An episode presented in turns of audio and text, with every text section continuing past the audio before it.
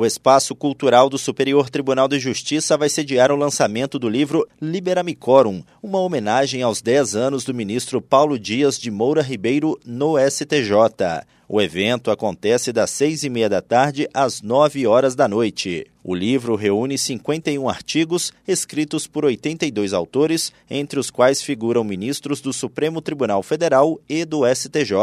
Os textos são inspirados em decisões pragmáticas do ministro Moura Ribeiro em diversas áreas do direito, como empresarial, autoral, consumidor, civil, família, penal e direitos humanos. Do Superior Tribunal de Justiça, Tiago Gomide.